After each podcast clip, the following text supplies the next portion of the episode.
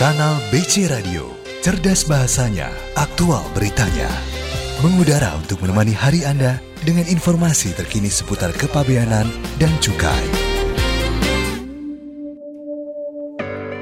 Kanal BC Radio Customs News and Entertainment Station, selamat pagi sahabat BC semuanya, apa kabar Anda di pagi hari ini? Semoga semuanya dalam keadaan yang selalu sehat walafiat ya. Di sini sahabat BC disiarkan langsung dari kantor pusat Bea Cukai ya, studionya Kanal BC Radio di Gedung Sulawesi.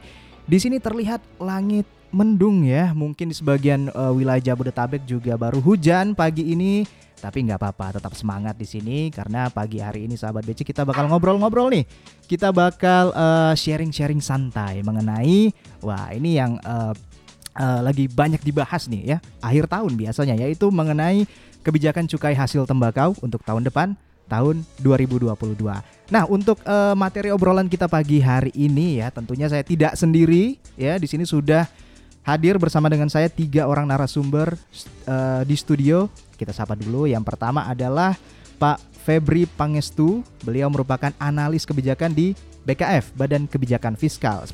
Selamat pagi Pak Febri. Dan sahabat-sahabat BC sekalian. Oke, apa kabar pagi hari ini Pak? Baik, semangat, alhamdulillah ya. Baik. Oh, tadi kabarnya kesini macet Pak ya? Lumayan sih. Lumayan. Tapi karena saya pakai kendaraan umum jadi ya nggak terlalu berasa macetnya. Ya. Oh gitu, oke. Hujan nggak tadi dari sana Pak?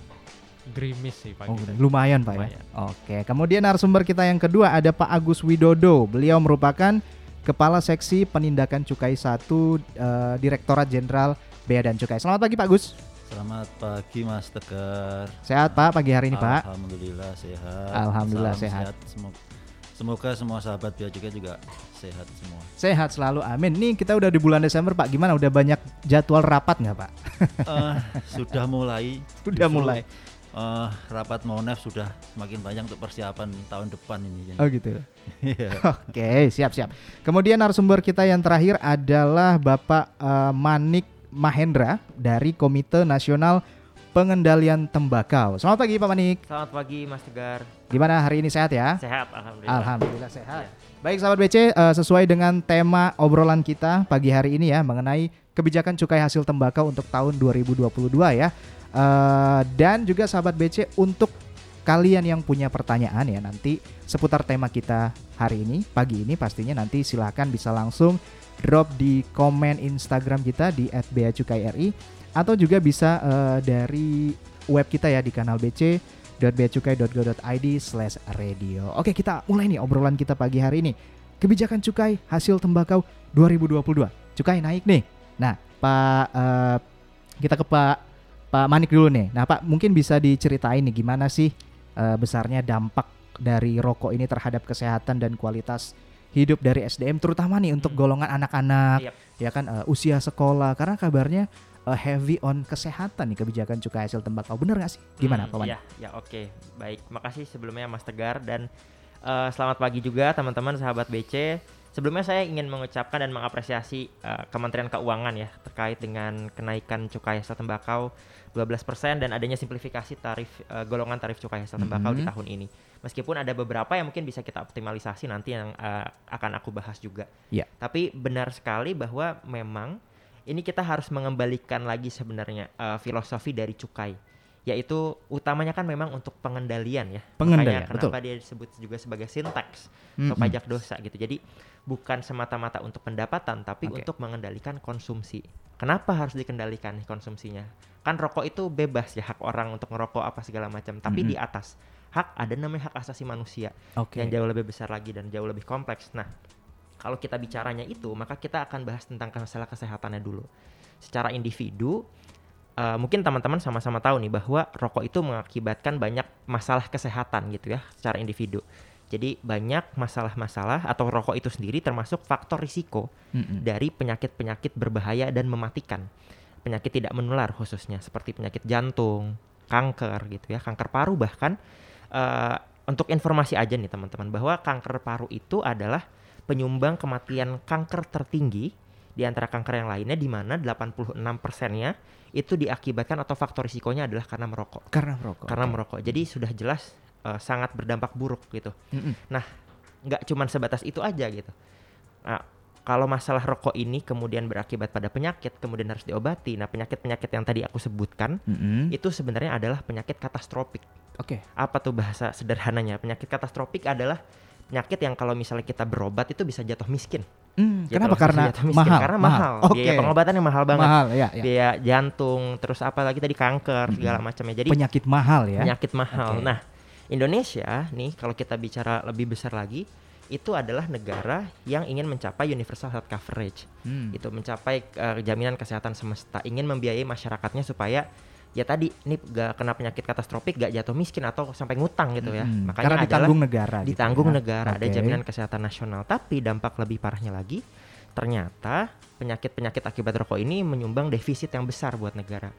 Gitu kayak Cisdi misalnya kemarin menemukan di tahun 2019. Kerugian yang diterima oleh JKN itu sebesar sekitar 27,7 triliun rupiah. Itu ya di tahun 2019. Tapi kalau kita menghitungnya secara makroekonomi nih lebih besar lagi, menurut Dr. Suwartako Sen di tahun 2015 meskipun pendapatan negara karena cukai itu adalah sekitar 136,5 triliun rupiah, tapi beban ekonomi yang dihitung dari biaya yang dikeluarkan rawat inap, rawat jalan, beban belanja rokok sampai dengan tahun tidak produktif gitu ya, tahun produktif yang terbuang itu totalnya sekitar hampir 600 triliun. Jadi 4 kali lipat daripada biaya yang diterima oleh negara gitu kan. Artinya besar gitu ya kerugian negaranya itu. Dan kita juga nggak bisa bilang dan nggak bisa naif kalau misalnya perokok itu tidak merokok di ruang hampa. Artinya ada orang lain yang akan terkena dampaknya gitu. Siapa yang paling parah nih misalnya adalah anak-anak. Kenapa? Ke anak-anak karena anak-anak ini contohnya yang paling dasar adalah mereka prevalensi perokok anak ini meningkat nih. Banyak tinggi, makin tinggi sekarang-sekarang. Di tahun 2018 ada sekitar 9,1% gitu ya. Belum lagi sama rokok elektroniknya. Nah, dampaknya itu adalah ya masalah kesehatan tentunya dan masalah lain yaitu masalah SDM kita nih. Karena anak-anak nih ya yang kena. Kenapa? Karena berdasarkan riset anak-anak yang lahir di tengah keluarga yang merokok itu punya kemungkinan kejadian stunting yang lebih tinggi, sekitar 5,5% dibanding anak-anak yang nggak tinggal sama keluarga perokok. Artinya kalau mereka sudah stunting dari anak-anak, mereka mau jadi SDM yang unggul dan maju gitu ya, sesuai dengan visi presiden itu nggak tercapai. Karena stunting ini berakibat pada sulitnya perkembangan ini ya otak. Gitu. Ya, jadi sulit untuk belajar, sulit menerima informasi segala macam. Jadi tidak berkembang secara optimal gitu anak-anak kita gitulah. Jadi secara makroekonomi, secara individu dan secara kesehatan publik jelas rokok ini membahayakan. Maka dari itu dia perlu dikendalikan. Kenapa? Ya balik lagi aja ke undang-undang cukainya karena memiliki dampak eksternalitas negatif.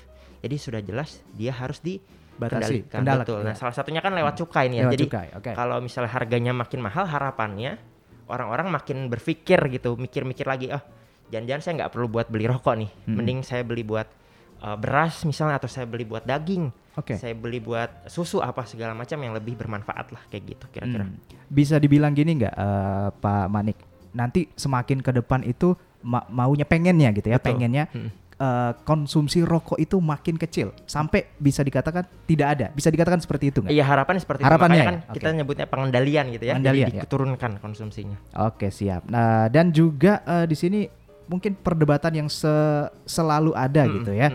Mau kita berat ke masalah kesehatan atau ke masalah industrinya nih. Nah nanti mungkin saya minta pendapatnya dari Pak Febri ya. Nah tapi sebelumnya saya ke Pak Agus dulu nih. Nah Pak Agus, dalam paket kebijakan cukai hasil tembakau ini kan ada pilar penegakan hukum di situ Pak. Nah seperti yang kita tahu Bea Cukai juga lagi gencar-gencarnya untuk gempur rokok ilegal. Nah gimana nih Pak Agus korelasinya nih? Baik Mas Tegar, memang kita sejak 2016 itu sudah melakukan kegiatan operasi terpadu ya dan serentak. Nah, 2016 itu kita mulai dengan kegiatan operasi Halilintar, kemudian 2017 kita ganti sandinya dengan operasi Patuhan Padan 1 dan 2, kemudian dari 2018 kita sandinya kita ganti menjadi operasi gempur supaya terlihat di situ bahwa kita punya semangat dan motivasi yang lebih untuk menekan peredaran rokok ilegal.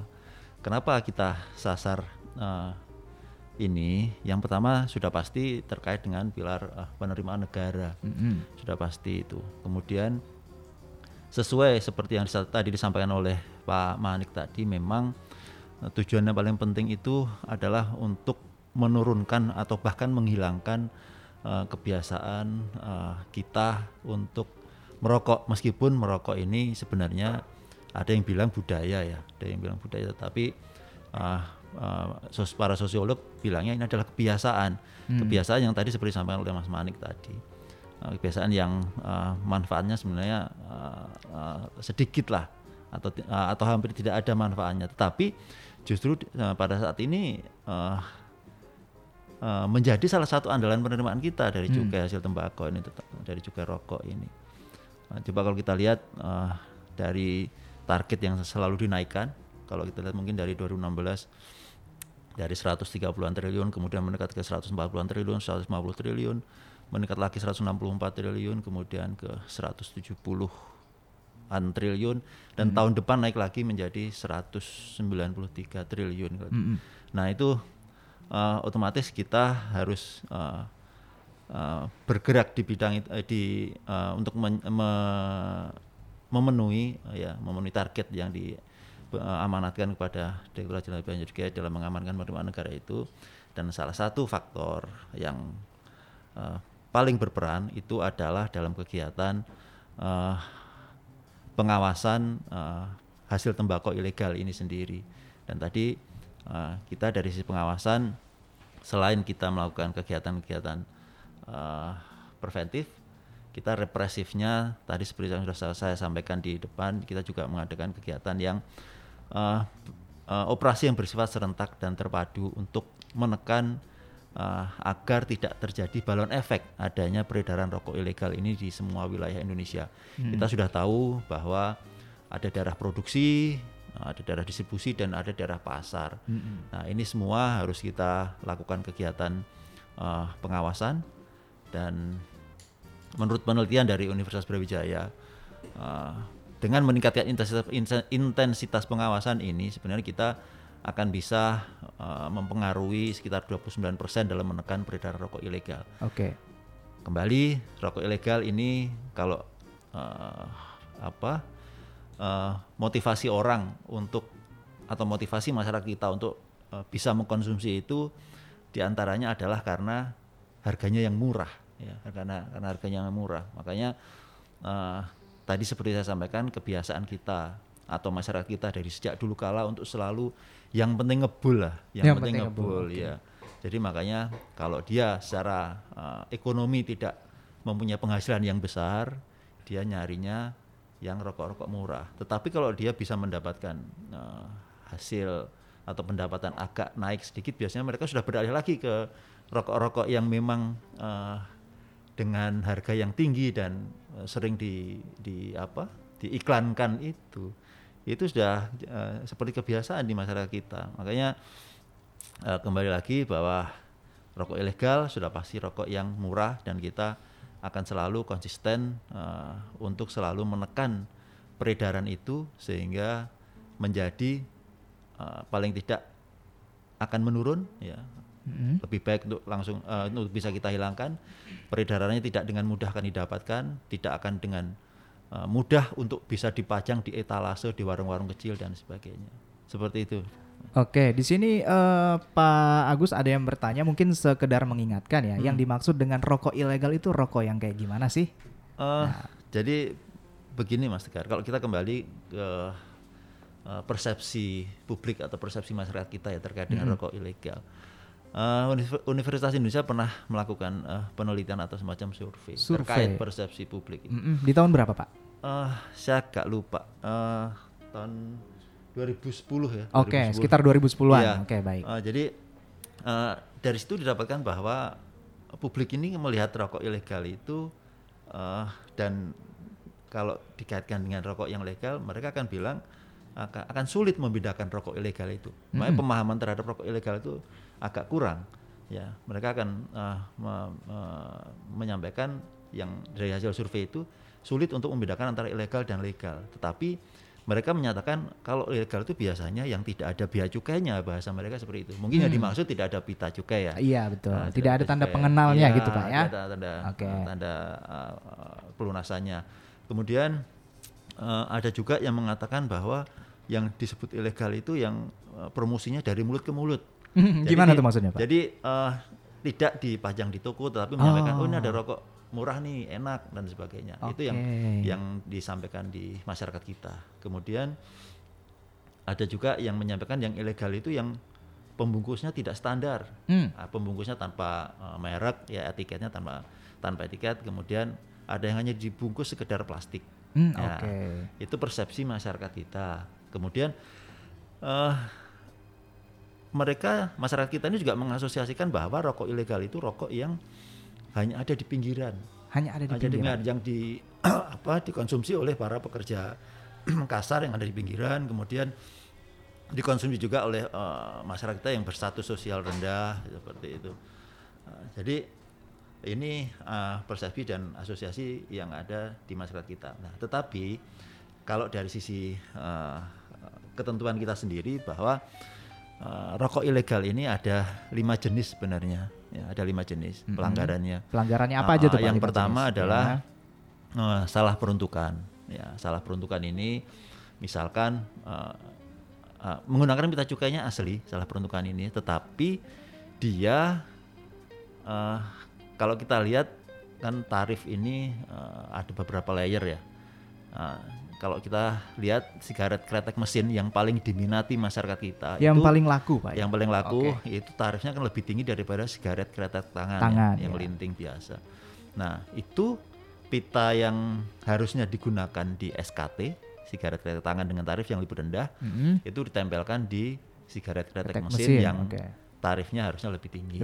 Nah, ini salah peruntukan. Jadi di suatu perusahaan yang sama dia melekatkan SKT itu di SKM produksinya. Ini pitanya nggak sesuai. Pita tidak sesuai, tapi milik satu perusahaan rokok. Ya, kemudian itu yang salah peruntukan tadi, atau kita lebih seringnya bilangnya saltuk. Ya.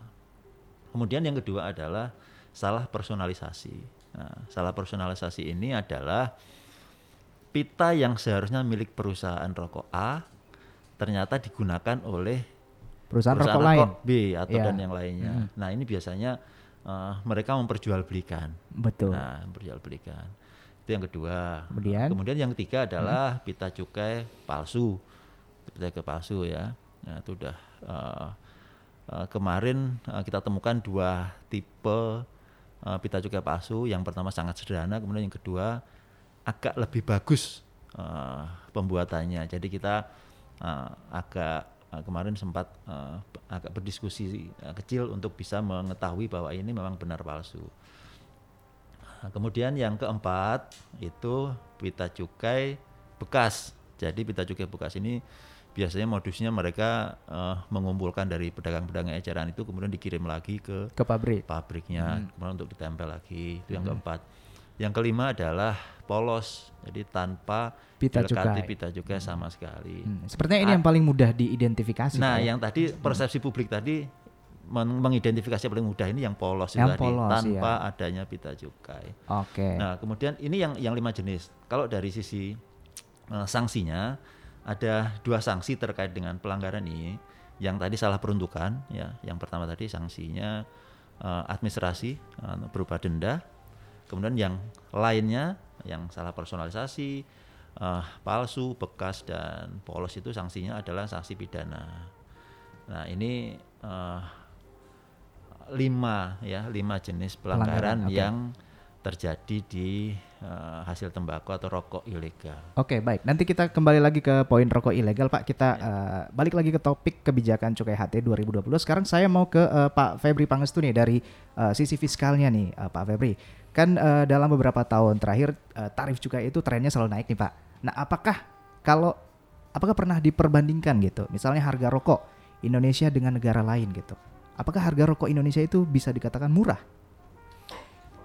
Iya, kalau dibilang gini, kalau perbandingannya seluruh negara di dunia ya tentu saja Indonesia kurang lebih ya memang tidak terlalu mahal gitu ya. Jadi kalau ada studi dari WHO itu di Global Tobacco Epidemic tahun 2021 itu harga sebungkus rokok most sold brand, artinya brand paling laku. Paling laku ya di Indonesia itu kurang lebih sekitar $2.09 gitu ya.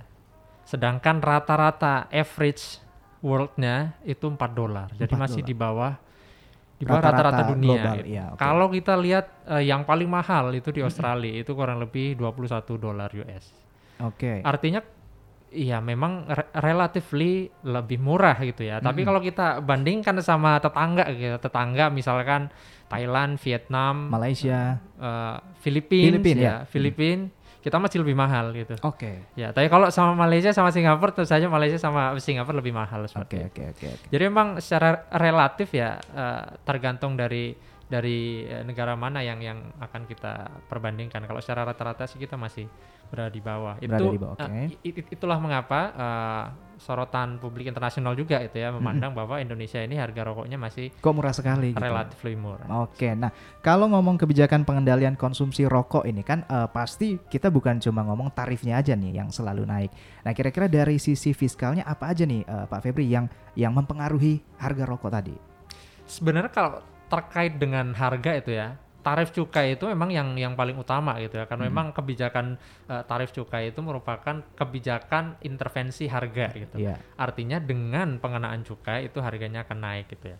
Dan dari sisi fiskal itu kan memang tidak hanya cukai yang dikenakan terhadap sebatang rokok gitu ya.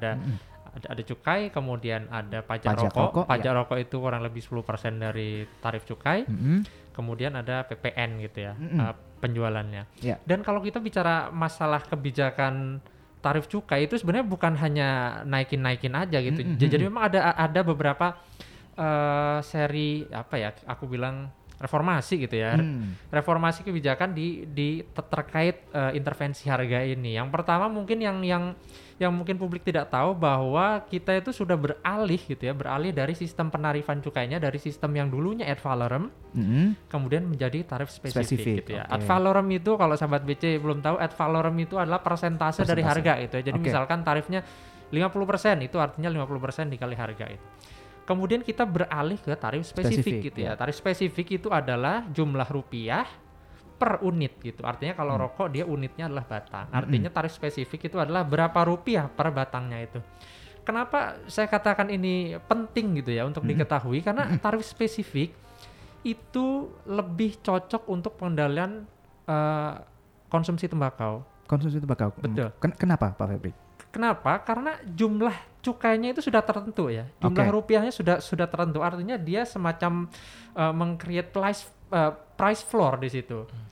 Kalau tarif ad valorem, maka pabrikan punya insentif itu untuk memainkan harganya, untuk membayar tarif cukai lebih rendah gitu, sehingga dampak ke harga itu memang lebih direct impact-nya itu dengan tarif spesifik. Dan tarif spesifik inilah yang disarankan oleh misalkan WHO dan lembaga-lembaga yang terkait dengan pengendalian tembakau. Yang kedua adalah kita melakukan simplifikasi layer tarif cukai yang dulunya ada 19 layer ya, 19 layer kemudian menjadi sekarang 10 layer yang kemudian tahun depan dipangkas lagi menjadi 8 layer seperti itu. Kemudian yang ketiga itu tadi terkait kenaikan harga ya. Sebenarnya kenapa kita naikin setiap tahun, karena bentuknya adalah tarif spesifik gitu. Karena tarif spesifik itu adalah bentuknya rupiah per unit. Kita ada inflasi, ada pertumbuhan ekonomi, ya harus dinaikin dong gitu kan. Yeah. Supaya untuk menjaga nilai realnya itu tetap terjaga. Seperti itu, sehingga kita perlu menaikkan. Tahun 2020 kita menaikkan 23%. Ya, cukup tinggi ya? Cukup tinggi. Mungkin karena dirapel tahun sebelumnya tidak naik. Tahun sebelumnya nggak naik sekali itu masalahnya kan. Ya, kemudian berikutnya kita naikkan rata-rata 12,5%, kemudian untuk tahun depan 12%. Jadi kalau kita lihat angka kenaikan ini sudah di atas angka inflasi dan pertumbuhan ekonomi. Artinya kalau kita asumsikan pertumbuhan ekonomi sekitar 5%, kemudian inflasi 3% dan 8%, berarti sisanya itu adalah space untuk kebijakan gitu, space untuk pengendalian tembakau. Dan juga ini mungkin ranah teman-teman Bea Cukai juga, itu melakukan monitoring harga. Monitoring harga, monitoring HJE biasanya. HTP.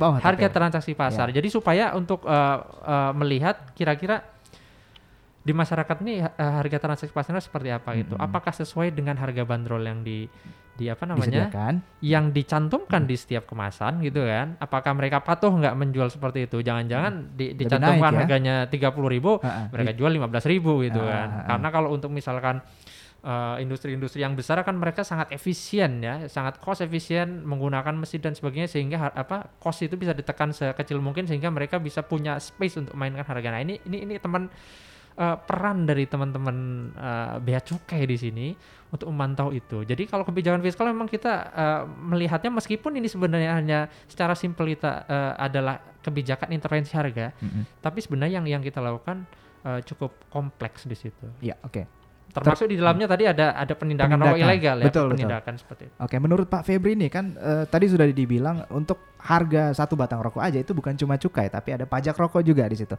Dan menurut Pak Febri nih, kenapa cukai yang selalu rame sih di akhir tahun setiap mau ada info kenaikan gitu? Iya, karena satu pertama mungkin tadi sudah disebut bahwa rokok ini dianggap sebagai budaya gitu ya. Iya.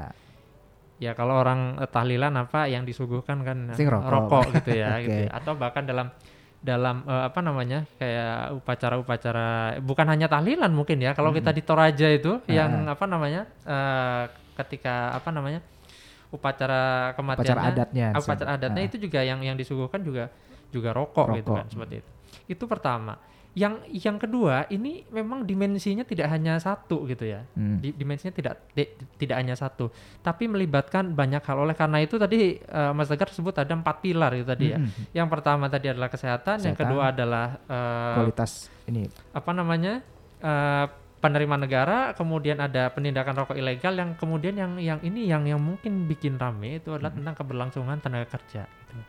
Karena di industri rokok dari hulu sampai hilirnya itu kan ada petani tembakau yang kurang lebih ada 500.000. Kemudian ada pekerja di sektor tembakau itu yang kurang lebih ya sekitar 300-400 ribu orang di industri tersebut. Jadi direct indirectly ya pasti akan terdampak kan seperti itu. Dan memang kalau kita lihat di dokumen RPJMN kita ya 2020-2024 itu memang ditegaskan bahwa kebijakan fiskal termasuk di dalamnya adalah kenaikan tarif rokok. Itu harus dibarengi dengan upaya mitigasi gitu. Mitigasi artinya ini harus dipikirkan nih ketika ini akan terdampak pada stakeholder yang lain, ini harus dipikirkan seperti apa langkah yang harus pemerintah lakukan untuk mengatasi hal tersebut. Oke, baik. Di sini tadi sudah disinggung oleh Pak Febri juga dampak dari kenaikan cukai rokok, impactnya terkena dari hulu sampai hilir. Salah satunya dari petani tembakau dan para pekerja industri tembakau. Nanti kita balik lagi ke obrolan poin itu. Mungkin saya ke Pak Manik nih. Nah, gimana Pak Manik terkait dengan kebijakan non harganya? Oke. Ya, jadi memang betul ya bahwa kebijakan fiskal itu sebenarnya tidak bisa berdiri sendiri. Perlu disertai juga dengan kebijakan lain. Meskipun dalam kebijakan fiskalnya masih banyak juga yang harus bisa dioptimalkan sebenarnya. Kayak tadi simplifikasi golongan gitu ya yang sudah dilakukan jadi 8. Karena akhirnya kan dengan simplifikasi itu kita meminimalisir adanya pilihan harga rokok yang lebih murah lagi gitu. Orang-orang akhirnya berpindah ke rokok yang lebih murah. Tapi selain itu kebijakan non harga sebenarnya salah satu yang bisa kita lakukan adalah mengupayakan terkait dengan peraturan pemerintah ya yang kalau sekarang ini yang ada itu ada di nomor 109 tahun 2012 yang mengatur tentang benda-benda atau barang yang memiliki zat adiktif atau pengamanan terhadap barang zat adiktif gitu. Okay. Nah, peraturan pemerintah ini perlu untuk kita sama-sama revisi. Kenapa? Karena secara yang non harga gitu ya, ada hal lain yang bisa kita lakukan, misalnya memberikan peringatan gambar ya, peringatan kesehatan gambar kesehatan di dalam bungkus rokok. Itu kan masih kecil ya. Dan itu juga sekarang sayangnya peringatan bergambarnya ini yang perkenalannya di industri rokok adalah dicantumkannya di tempat ngebuka rokoknya. Jadi ketika dibuka nggak kelihatan lagi tuh gambar orang kena penyakit kanker apa gitu ya. Nah kita harapannya adalah itu bisa sampai 90% kalau bisa gitu. 90% kemasannya? Wow. Iya. Okay. Jadi kayak memang benar-benar orang itu bisa melihat itu gitu. Bahkan di negara-negara lain. Jadi itu, serem ya? Iya. Kalau di Australia atau New Zealand bahkan sebenarnya mereka udah plain packaging. Jadi nggak ada logo, nggak ada apapun, jadi benar-benar packaging polos gitu. Nah, ini peringatan kesehatan bergambar ini sebenarnya cukup efektif karena orang-orang ternyata ada yang terbukti mereka jadi takut, tapi banyak siasatnya gitu. Tadi untuk disiasati. Selain itu juga iklan. Nah, Indonesia ini adalah salah satu negara di Asia Tenggara yang masih mengiklankan rokok di televisi gitu. Jadi dibandingkan dengan negara Asia Tenggara yang lain kita sudah tertinggal untuk iklan. Belum lagi iklan yang masih ada di baliho, spanduk, atau bahkan sekarang nih di internet udah rame gitu. Nah masalahnya adalah pengguna internet yang cukup banyak itu adalah remaja dan anak-anak saat ini. Jadi secara tidak langsung industri rokok juga menargetkan anak-anak dan remaja sebagai perokok pengganti. Nah itu yang dikhawatirkan karena kalau kita sama-sama lihat prevalensi perokok anak itu naik dari di tahun 2018 kemarin itu jadi 9,1%. Nah RPJMN di tahun 2020-2024 kan sebenarnya menurunkan ya prevalensi perokok anak itu jadi sekitar 8,7%. Gitu. Jadi harapannya bisa ke sana. Selain itu juga banyak hal lagi yang perlu diperhatikan yang saat ini marak adalah rokok elektronik, Mas. Rokok elektronik itu juga jadi bahaya. Masalahnya adalah belum ada kebijakan yang benar-benar mampu mengendalikan ini. Mereka masih bisa beredar secara bebas. Apalagi gitu ya. Lagi booming sekarang. Lagi booming ya? Dan dekatnya sama siapa? Sama anak-anak, sama remaja gitu. Targetnya mereka banget. Nah itu perlu dikendalikan. Makanya upaya yang bisa kita lakukan sebenarnya adalah membuat payung hukum. Salah satunya adalah peraturan pemerintah nomor 109 ini, tahun 2012 ini. Yang muatannya itu kan udah cukup lama ya tahun 2012 itu ke tahun 2021. Perlu direvisi beberapa. Kayak peringatan pictorial health warning namanya ya. Peringatan kesehatan bergambar, terus tadi iklan misalnya ya, atau tentang masalah lain terkait dengan rokok elektronik gitu. Itu sih harapan. Selain itu, ini juga penting mungkin nih. Kita udah punya harga tarif cukainya naik, tapi masalahnya rokok itu masih bisa beredar secara batangan, dijual batangan. Diecer gitu. Diecer, rokok ketengan. Itu jadi anak-anak yang tadinya belinya 1, beli 2, beli 3, jadi akhirnya kan adiktif.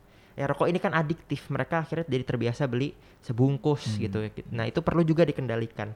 Dan sekarang ini juga kalau nggak salah ya udah banyak rokok-rokok yang ada di satu bungkusnya itu kurang dari 20 batang gitu. Itu juga mengkhawatirkan karena akhirnya ya secara bungkus jauh lebih murah, bisa lebih aksesibel buat anak-anak. Itu juga perlu, sangat perlu untuk diperhatikan supaya selagi tarif cukainya naik, terus simplifikasi golongannya juga kita sudah simplifikasi gitu.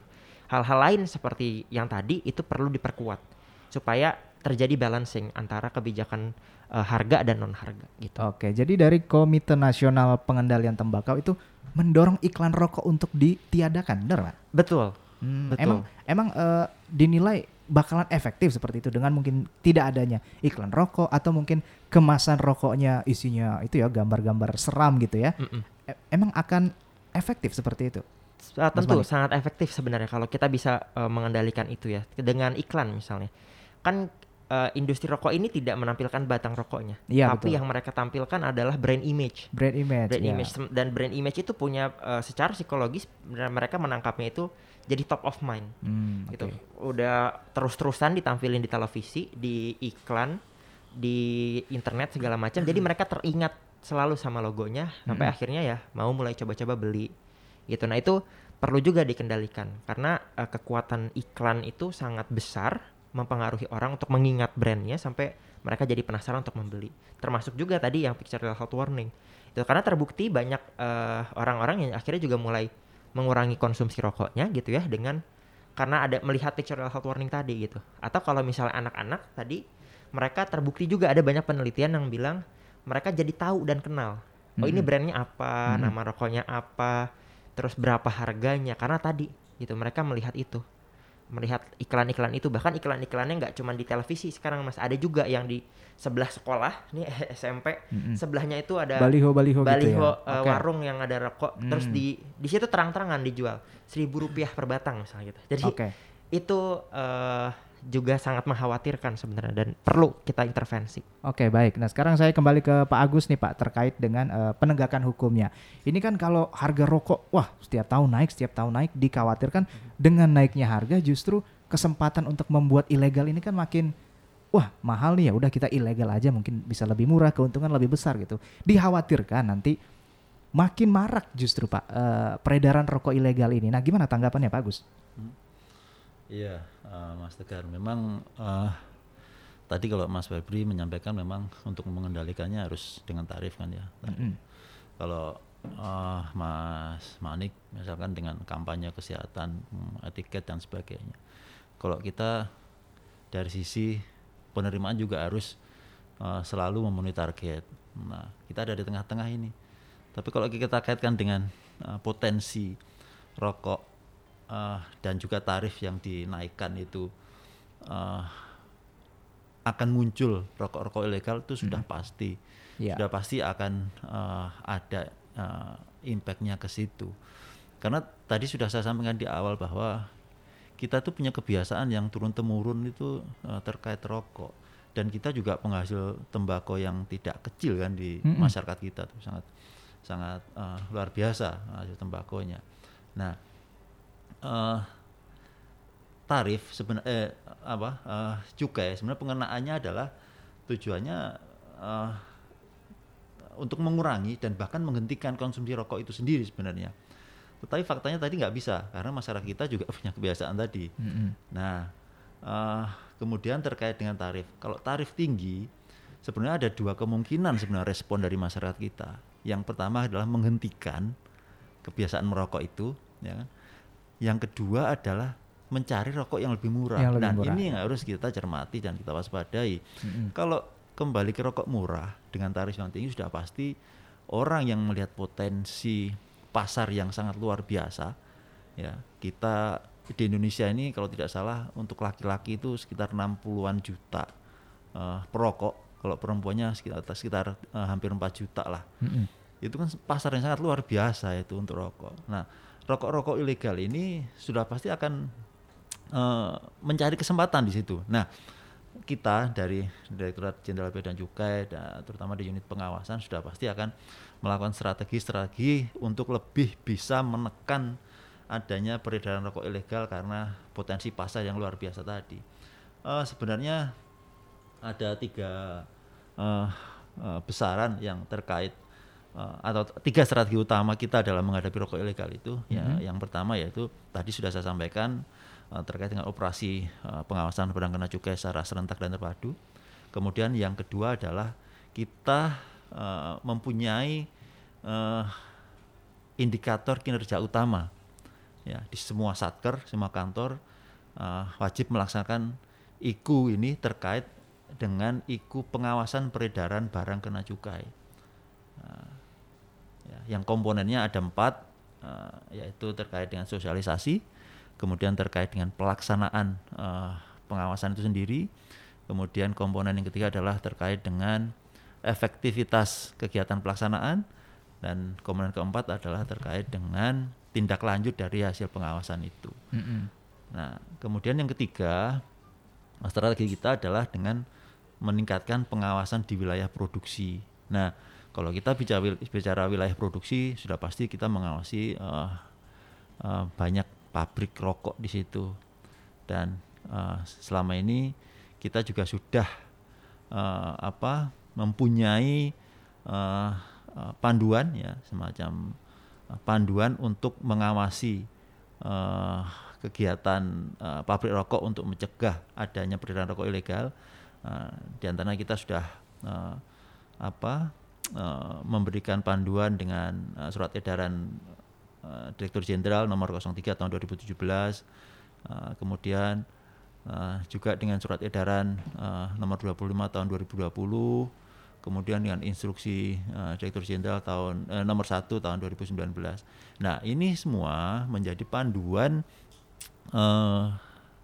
teman-teman kita di Satker untuk bisa melakukan mitigasi risiko adanya pelanggaran-pelanggaran yang dilakukan oleh pabrik rokok, baik itu yang sudah punya NPPBKC, sudah punya izin, ataupun pabrik rokok yang benar-benar memang dia hanya punya mesin saja, tapi dia tidak mendaftarkan diri sebagai pabrik rokok. Nah, terkait dengan pengawasan mesin ini juga kita kemarin terkait dengan penggunaan dana bagi hasil juga hasil tembakau, kita juga menggandeng Pemda dan semua aparat penegak hukum dengan Satgas di situ untuk lebih bisa mendeteksi adanya kegiatan pergerakan mesin rokok. Karena mesin rokok ini sebenarnya tercatatnya ada di Dinas Perindustrian dan Perdagangan yang ada di Pemda-Pemda itu. Makanya kita mendorong Pemda untuk lebih bisa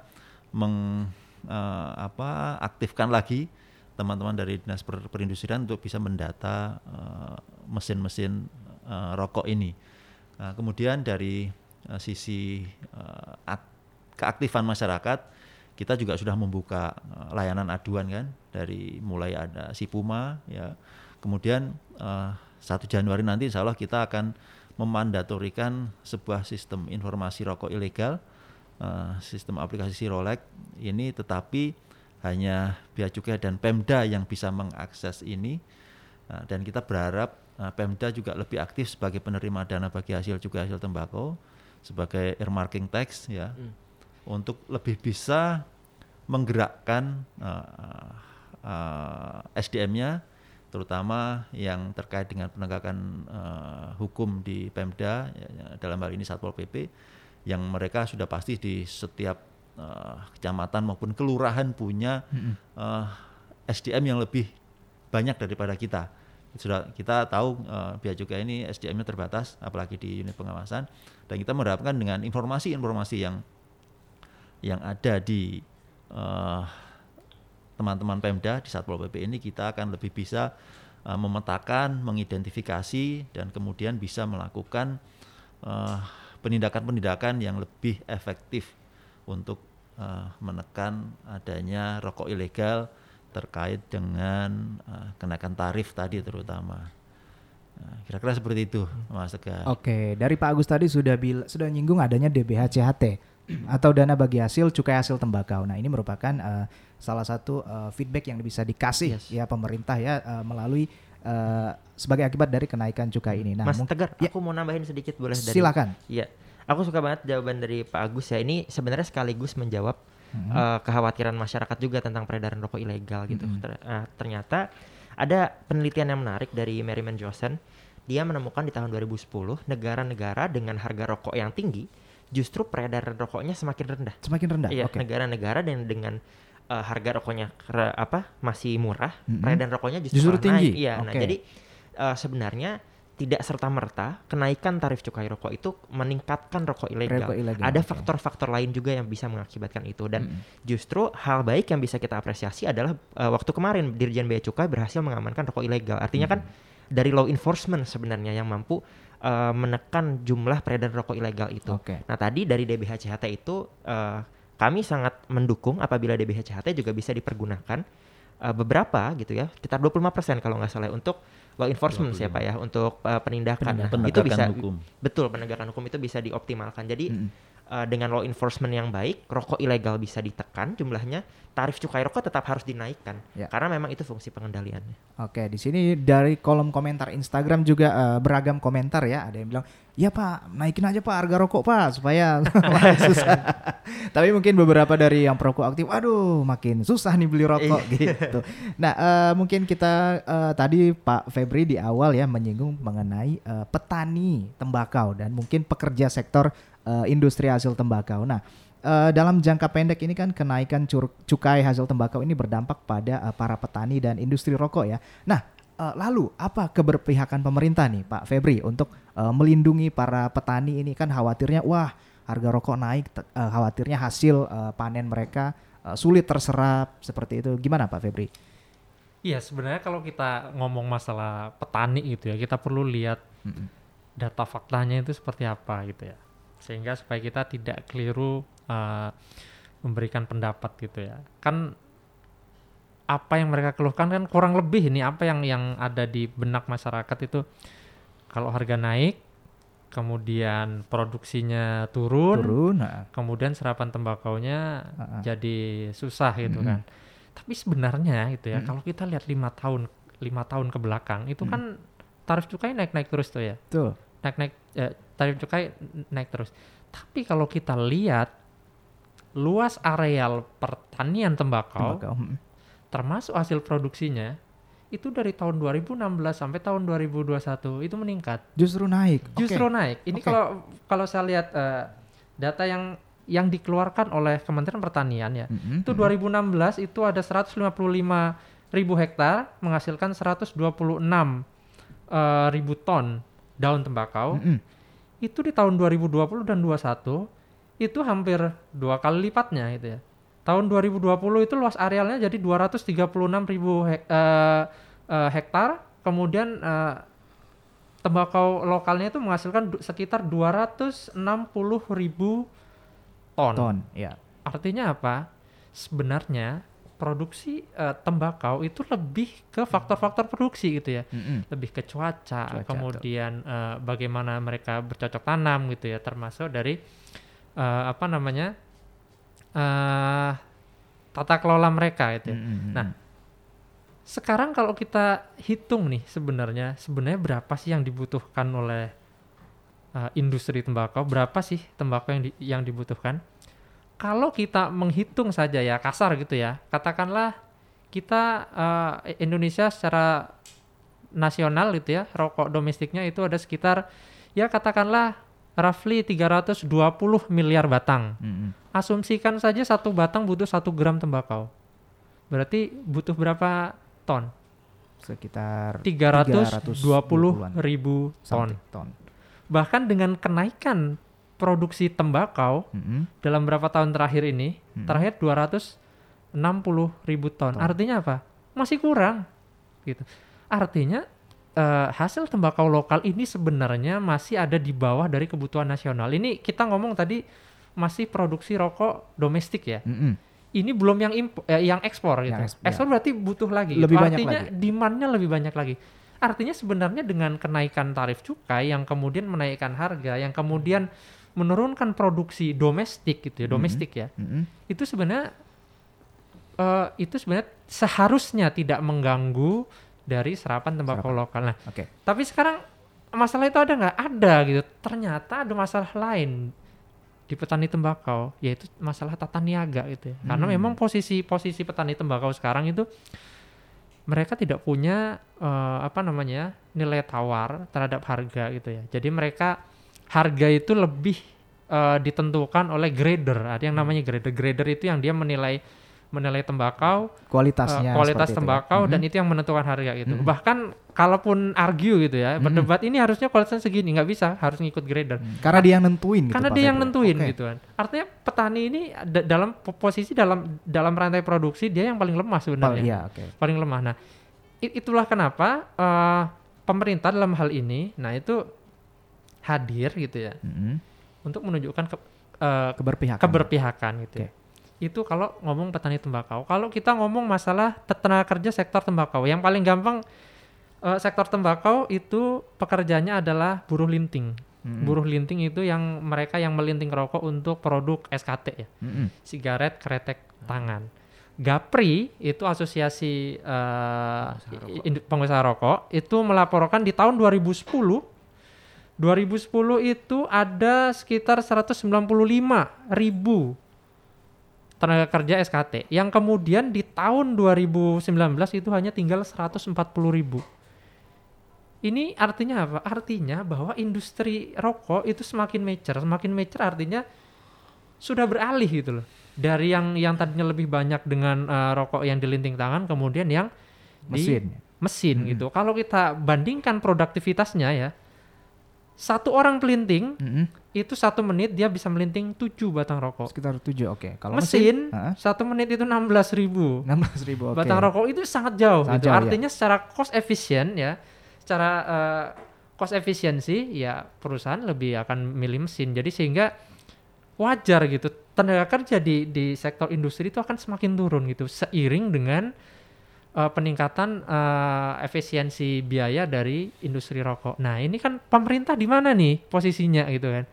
Dengan adanya tadi terkait petani, terkait harga, terus kemudian yang mungkin membuat penghasilan petani jadi lebih rendah, kemudian dari penurunan tenaga kerja. Nah, ini seperti apa gitu posisi pemerintah? Nah, ini pemerintah telah memformulasikan penggunaan dana bagi hasil cukai tembakau itu untuk petani gitu ya. Kalau secara spesifik kepada buruh tani atau buruh pabrik rokok itu biasanya dalam bentuk bantuan langsung tunai, BLT, ya, cash transfer. Kemudian ada pelatihan keterampilan kerja, ada bantuan modal usaha.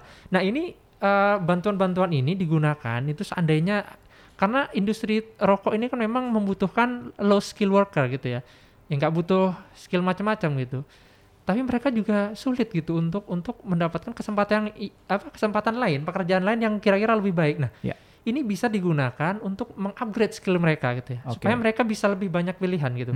Apakah mau tetap bertahan di industri rokok atau mereka akan pindah ke industri yang lain yang lebih baik gitu ya, seperti itu. Begitu juga dengan untuk petani rokok itu ada peningkatan kualitas bahan baku, kemudian iuran jaminan produksi, subsidi harga, bantuan bibit dan sebagainya. Ini termasuk di dalamnya mengakomodasi petani-petani yang tidak mau lagi menggantungkan keseluruhan penghasilannya dari petani tembakau, entah dengan diversifikasi tanaman, misalkan ya sebagian nanam tembakau, di waktu lainnya dia menanam yang lain, atau full alih tanam, misalkan nanam kakao dan sebagainya. Tapi tentu saja ini tidak bisa dilakukan di seluruh Indonesia gitu ya. Di pertanian tembakau tidak bisa serta-merta langsung mereka kemudian alih tanam gitu, memang tidak bisa dipaksa. Tapi kalau bagi mereka yang mau, ini tersedia. Disediakan. Okay.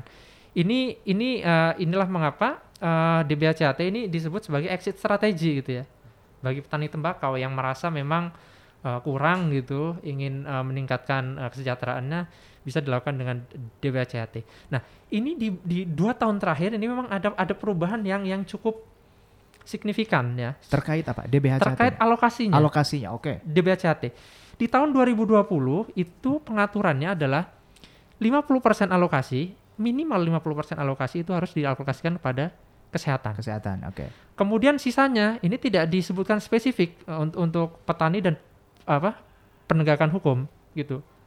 Nah, di tahun 2021, nah ini yang sudah dirubah nih melalui PMK 206 ya tahun 2021.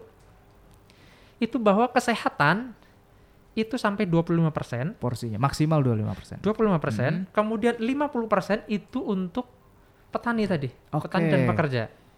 Jadi di situ yang peningkatan kualitas bahan baku, keterampilan kerja, kemudian pemberian bantuan itu sampai 50%. Nah, porsinya paling besar justru di situ. Justru ya, paling besar.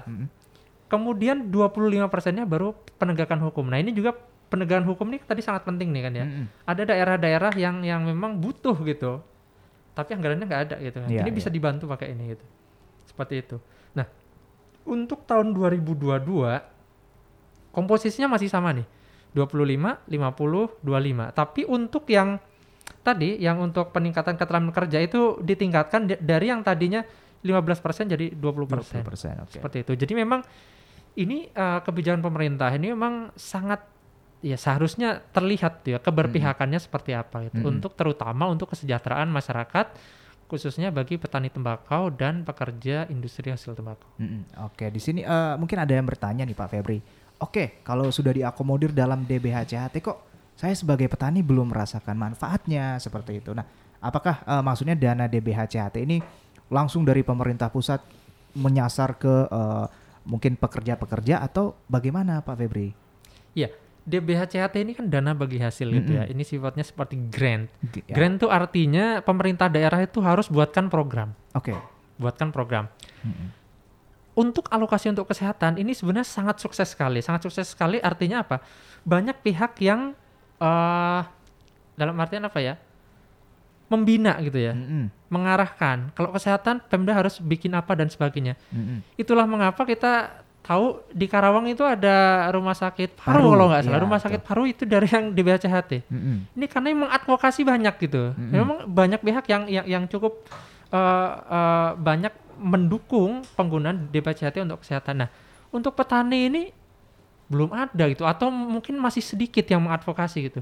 Sehingga ini memang harus perlu kerjasama seluruh elemen masyarakat, termasuk termasuk NGO juga, kemudian dari Pemda yang paling utama itu buat program apa untuk petani gitu. Bagaimana mereka itu kesejahteraannya bisa naik. Yeah. Nah ini yang penting karena pemerintah pusat nggak bisa intervensi gitu. Programnya harus dibuat oleh pemerintah daerah. Yeah, okay. Dan itu pengawasannya baru oleh Kementerian Keuangan, yakni CQ Direktorat Jenderal Perimbangan Keuangan.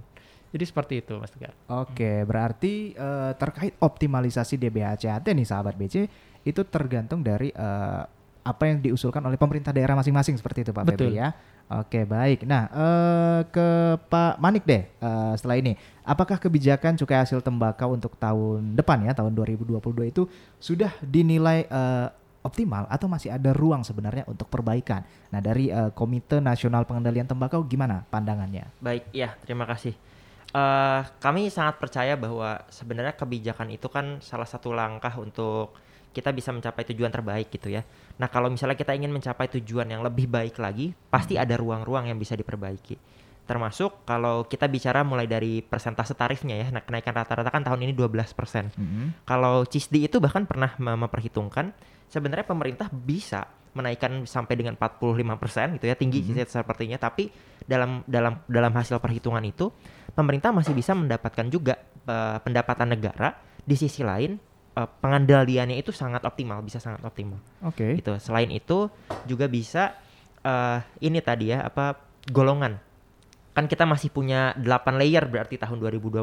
Betul. Itu masih bisa disederhanakan. Masih kenapa? Bisa disederhanakan. Karena okay. ada banyak sekali ruang untuk kita bisa membuat harga rokok itu tadi harapannya nggak banyak pilihan.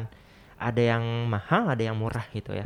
Kalau bisa bahkan cukup dengan mesin sama tangan. Karena kita sama-sama tahu yang rokok mesin ini pangsa pasarnya itu udah 85%-an lebih. Mayoritas gitu. Ya? Mayoritas okay. adalah dari mesin. Okay. Dan mesin sendiri tidak mempekerjakan karyawan sebanyak sigar kretek tangan. Karena memang tadi buruh linting gitu. Semuanya beralih ke mesin. Jadi kalau misalnya dinaikkan tarif cukai di golongan mesinnya itu lebih tinggi, sebenarnya sudah sangat wajar. Karena memang mereka juga tidak mempekerjakan banyak pekerja gitu ya, atau buruh di sana. Selain dari kebijakan-kebijakan fiskal, ada juga kebijakan lain sebenarnya. Karena ya balik lagi, kebijakan fiskal tidak bisa sendiri. Harus ada kebijakan lainnya, kebijakan non-fiskal yang juga harus diperkuat. Termasuk tadi yang aku bilang tentang iklan. Kenapa iklan ini sangat-sangat mengganggu? Karena seolah-olah kalau kita mengiklankan rokok gitu, rokok ini menjadi barang normal. Tapi ini sangat kontradiktif dengan undang-undang cukai yang bilang bahwa rokok adalah barang yang memiliki dampak eksternalitas negatif dan perlu dikendalikan konsumsinya. Tapi kan gitu bukan kan? Dilarang. Bukan dilarang, ya. Tapi apakah dia harus diiklankan dan dijadikan normal? Okay. Dia kan barang legal, tapi nggak normal. Gitu. Okay. Nah, kalau misalnya kita lihat apakah ada benda-benda dikenai cukai, misalnya minuman etil beralkohol yang secara terang-terangan diiklankan di dalam televisi misalnya. Ya selama ini kan hanya rokok gitu ya. Jadi kayak anak emas sebenarnya kalau misalnya terusan diberikan ruang spesial seperti itu. Selain itu ya intinya adalah payung hukum yang lebih kuat. Iklan itu bisa kita kendalikan salah satunya dengan merevisi peraturan pemerintah nomor 109 tahun 2012 supaya jauh lebih komprehensif tadi pelarangan iklan di televisi ataupun upayanya di internet, kemudian juga PHW (Pictorial Health Warning), rokok ketengan gitu ya, itu sangat penting karena anak-anak itu bisa coba dari rokok-rokok 1.000, 2.000 gitu. Masalahnya kalau dia beli satu hari kemudian minggu ke depan beli lagi itu kan adiktif. Sangat mengadiksi. Jadi suatu saat ketika sudah besar ya jadi korban dari adiksi rokoknya gitu. Okay. Dan hal lain kebijakan-kebijakan lain ya tadi sih sebenarnya exit strategi ini menurut saya sangat baik ya yang melalui sudah disiapkan DBH-CHT. Dengan DBH-CHT. Okay. Alih tanam atau upaya kesehatan yang jauh lebih baik lagi segala macam itu bisa dijadikan sebagai langkah konkret sehingga di tahun-tahun setelahnya kita punya kejelasan gitu. Dan yang mungkin ini lebih penting lagi di Kementerian Keuangan sekalian gitu saya sampaikan roadmap gitu. Ketika kita punya roadmap yang jelas tentang kenaikan cukai hasil tembakau gitu, kita sudah tahu memang ada arahnya gitu. Arahnya seperti apa sih? Sampai apa sih kita menganggap bahwa kenaikan cukai rokok ini naik dan akan bisa mengendalikan konsumsi rokok gitu. Itu dengan roadmap itu menurut kami bisa sangat baik apabila diterapkan dan kita bisa melihat ya jauh lebih tenang lah, petaninya, karyawannya atau industri rokoknya maupun masyarakat gitu ya yang peduli dengan kesehatan tentu bisa jadi tenang karena kita melihat ada rancangan besar gitu, rancangan besar yang nanti tinggal diimplementasikan setiap tahunnya. Oke. Terakhir ini ada pertanyaan dari line web kita, mungkin lebih cocok ke Pak Febri nih ya. Di sini pertanyaannya dari user @triton. Nah Pak, ini kan tujuan dari cukai lagi-lagi kan untuk pengendalian ya, pengendalian konsumsi, menurunkan konsumsi rokok seperti itu. Nah apakah dengan menaikkan cukai rokok itu memang efektif? Konsumsinya turun gitu? Karena kan dari beberapa tahun naik. Nah, apakah konsumsinya dengan naik harga rokok konsumsinya turun atau justru malah naik atau biasa saja gitu? Gimana tanggapannya Pak Febri? Sebenarnya kalau kita mau lihat data historical ya, kembali ke kalau apa namanya? Lihat data historical, ketika kita menaikkan cukai rokok ya, itu dari sisi affordability index-nya. Affordability index itu artinya dari indeks keterjangkauan. Ini kita menghitungnya adalah dari sebungkus rokok dibagi dengan pendapatan per kapita per hari. Artinya kita memperhitungkan peningkatan income setiap tahun. Yeah. Jadi kita bisa melihat sebenarnya rokok itu relatively terhadap pendapatan masyarakat itu lebih mahal atau lebih murah gitu ya. Dan memang ketika dari tahun mungkin dari tahun sekitar 2014 atau 2015 ya, 2000 itu affordability index-nya, atau kita ngomong bukan affordability index ya, bahasa Indonesianya apa ya, indeks kemahalan gitu ya. Indeks kemahalannya itu naik gitu ya. Dari 10% ke sekitar 12,6% di tahun 2020. Ini artinya apa? Memang harga rokok relatively secara agregat itu lebih mahal. Sekarang kalau kita bandingkan dengan produksi domestiknya seperti apa? Oke. Tadi dari tahun 2015 ke tahun 2020 itu naik dari sekitar 10% ke 12,6% di tahun 2020. Dari sisi produksi domestik itu dari 348 miliar batang, kemudian di tahun 2020 itu hanya tinggal 322 miliar batang. Memang masih besar ya 322 miliar batang, tapi ya turun gitu.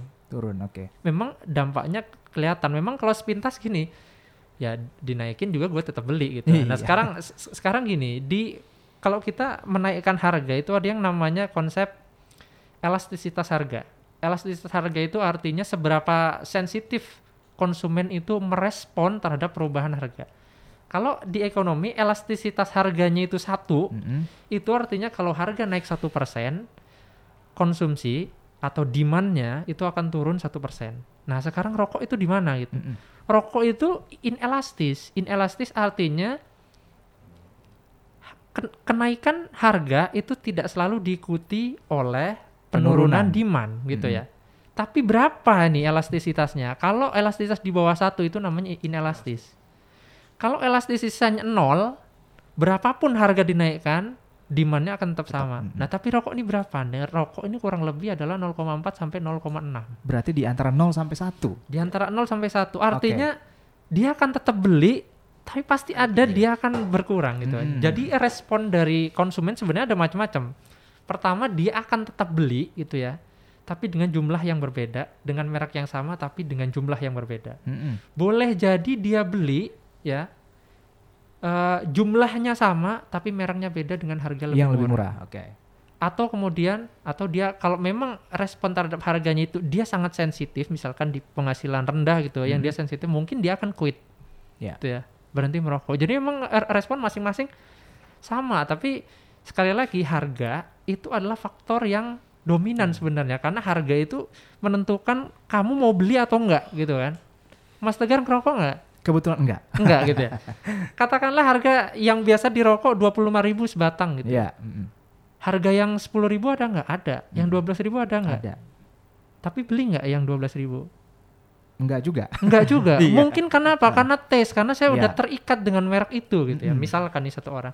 Ketika harga naik, maka dia akan mikir nih kan. Kalau harga aku mau tetap begitu, misalkan sehari sebungkus ya mungkin sehari bisa lebih dari 25.000. Bisa, lebih dari 25.000 artinya wah ini 2 hari sebungkus deh kalau gitu. Nah sebenarnya dia konsumsinya menurun gitu. Atau aku beli yang lebih murah tapi rasanya nggak beda-beda jauh lah, karena nggak mungkin gitu kalau udah ngomong tes dia akan berpindah dengan yang lebih murah meskipun ada gitu kan. Artinya harga itu memang sangat berpengaruh. Dan kalau kita lihat di textbook gitu ya, textbook tentang kebijakan perpajakan, cukai gitu ya, cukai sebagai intervensi harga itu adalah salah satu tools yang paling efektif dalam mengendalikan konsumsi rokok gitu ya. Meskipun ada apa namanya faktor-faktor lain yang juga sangat penting, karena ini faktornya tadi direct gitu ya, direct kepada keputusan seorang itu untuk merokok atau tidak. Oke, di sini karena kita sudah sampai di sesi terakhir nih, sekalian memberikan closing statement ya. Yang pertama langsung saja dari Pak Febri, mungkin apa yang masih perlu dioptimalkan ke depan mungkin selain tarif ya, dan juga untuk pengendalian konsumsi rokok nih menuju SDM Indonesia yang unggul nih. Saya kira pemerintah dalam RPJMN itu sudah sangat clear gitu ya tujuannya, bahwa kebijakan tarif cukai ini adalah merupakan salah satu instrumen untuk meningkatkan kualitas sumber daya manusia. Artinya pemerintah akan konsisten ya, konsisten akan menerapkan kebijakan cukai untuk tujuan tersebut, dan pemerintah butuh dukungan dari semua pihak, termasuk dari internal pemerintah, kemudian dari elemen-elemen masyarakat gitu. Kita harus saling mendukung gitu agar kita dapat menciptakan generasi muda mendatang itu yang lebih sehat dan berkualitas, karena kita mau di tahun 2030 ke atas kita akan menerima bonus demografi gitu ya, demographic dividend, bukan demographic disaster gitu ya, bukan bencana demografi gitu. Jadi kita mau generasi-generasi anak-anak kita, adik-adik kita itu tumbuh menjadi generasi yang sehat di masa mendatang. Oke, selanjutnya saya ke Pak Agus. Gimana Pak Agus closing statement dari sisi Bea Cukai? Kebijakan cukai hasil tembakau ini selama ini Mas, itu sudah bagus memang. Nah, kalau kita dari Direktorat Jenderal Perimbangan Keuangan kan memang ada di sisi pengawasan ya, di sisi pengawasan terutama terkait dengan adanya rokok ilegal. Dan ini saya yakin kalau kita konsisten melaksanakan pengawasan ini, semua kebijakan cukai hasil tembakau yang memperhatikan pilar-pilar tadi seperti yang dijelaskan oleh Mas Manik terkait dengan kesehatan, kemudian terkait dengan penerimaan, kemudian terkait dengan tenaga kerja seperti sama Mas Febri, dan industri tadi pasti akan bisa berjalan dengan baik. Nah, peranan kita di Direktorat Jenderal Bea dan Cukai kita ibaratkan adalah kita akan perang melawan rokok ilegal. Kalau kita akan berperang, sudah pasti kita sebelum berperang kita harus tahu peran kita seperti apa. Ya, peranan kita seperti apa, kemudian bagaimana cara kita untuk menguasai medan pertempuran kita nanti ya, dan kemudian bagaimana cara kita untuk mendapatkan kemenangan yang akan kita harapkan. Nah, ini tidak hanya berlaku di unit pengawasan saja kalau di Direktorat Jenderal juga, tapi di semua unit termasuk pelayanan maupun kehumasan, bahkan unit kepatuhan internal yang selama ini selalu melakukan monitoring dan evaluasi terhadap semua kegiatan yang dilakukan oleh unit-unit lainnya. Nah, dengan terus menjalankan perannya dengan sebaik-baiknya, maka kita yakin kita akan bisa terus menekan peredaran rokok ilegal, dan Direktorat Jenderal Bea dan Cukai akan memastikan bahwa fungsi pengenaan cukai juga berjalan optimal untuk menekan konsumsi rokok pada masyarakat yang nantinya akan bermuara kepada tadi yang sama oleh Mas Febri, pada peningkatan kesehatan dan kesejahteraan masyarakat Indonesia. Oke, baik, luar biasa. Itu dari sisi penegakan hukumnya Pak ya, dari Bea Cukai. Kemudian dari Komite Nasional Pengendalian Tembakau, Mas Manik silakan. Iya, tentu kami sangat berharap bahwa kebijakan fiskal maupun non-fiskal, cukai maupun yang non-cukai gitu ya, itu bisa berimplikasi terhadap penurunan prevalensi khususnya buat anak-anak gitu ya. Ingat, kita perlu memperhatikan masa depan anak-anak kita, remaja-remaja kita, karena mereka dalam tahap emas, masa-masa emas mereka untuk bisa berkembang. Yeah. Apabila mereka terjebak dalam adiksi rokok, maka mereka juga bisa terjebak dalam jebakan demografi tadi gitu ya. Yaitu orang-orang yang akhirnya tidak bisa berkembang, anak-anak yang kena stunting, kemudian tidak produktif, punya penyakit tidak menular seperti tadi misalnya jantung ya, jangan sampai, atau misalnya kanker paru dan lain-lain. Jadi harapannya dengan kita bisa mengendalikan konsumsi rokok, kita juga bisa mencapai bonus demografi katakanlah gitu ya di tahun 2045 itu dengan sukses. Karena perjalanan untuk bonus demografi itu tidak bisa hanya sekedar dibicarakan saja. Betul. Tapi benar-benar kita kejar dan kita capai. Betul. Caranya adalah dengan kebijakan yang punya keberpihakan. Salah Betul. Satunya adalah kesehatan dan kesejahteraan. Itu aja. Oke, nanti jadi semoga di tahun 2045 bonus demografi yang kita punya, anaknya sehat-sehat, pinter-pinter gitu ya. Yes. Oke deh sahabat BC, di sini nggak terasa kita udah ada di sesi terakhir ya untuk program Insight kali ini khusus membahas kebijakan cukai hasil tembakau di tahun 2022 untuk SDM Indonesia yang lebih berkualitas seperti itu. Nah, kita pengen ngucapin terima kasih untuk seluruh sahabat BC yang sudah berpartisipasi. Ya, dari kolom komentar Instagram di sini banyak sekali kolom komentar di sini. Katanya berarti perokok itu pahlawan cukai. Bener nggak Pak Febri? Banyak di sini pro kontra juga ya terkait dengan kebijakan cukai hasil tembakau. Dan terima kasih juga untuk ketiga narasumber kita, Pak Febri. Terima kasih waktunya sudah ngobrol-ngobrol di sini Pak Febri. Kemudian Pak Agus, terima kasih banyak Pak Agus. Baik, sama-sama, dan sama-sama. Mas Manik, terima kasih yes, Mas Manik. Siap. Oke, dan sahabat BC, semoga apa yang sudah diobrolkan oleh ketiga narasumber kita dapat bermanfaat ya, menjadi insight baru untuk kita semua. Dan akhir kata, ada yang bertugas, saya Tegar Nawawi undur diri dari ruang dengar sahabat BC semua. Selamat siang, selamat melanjutkan aktivitas. Have a nice day. Bye-bye.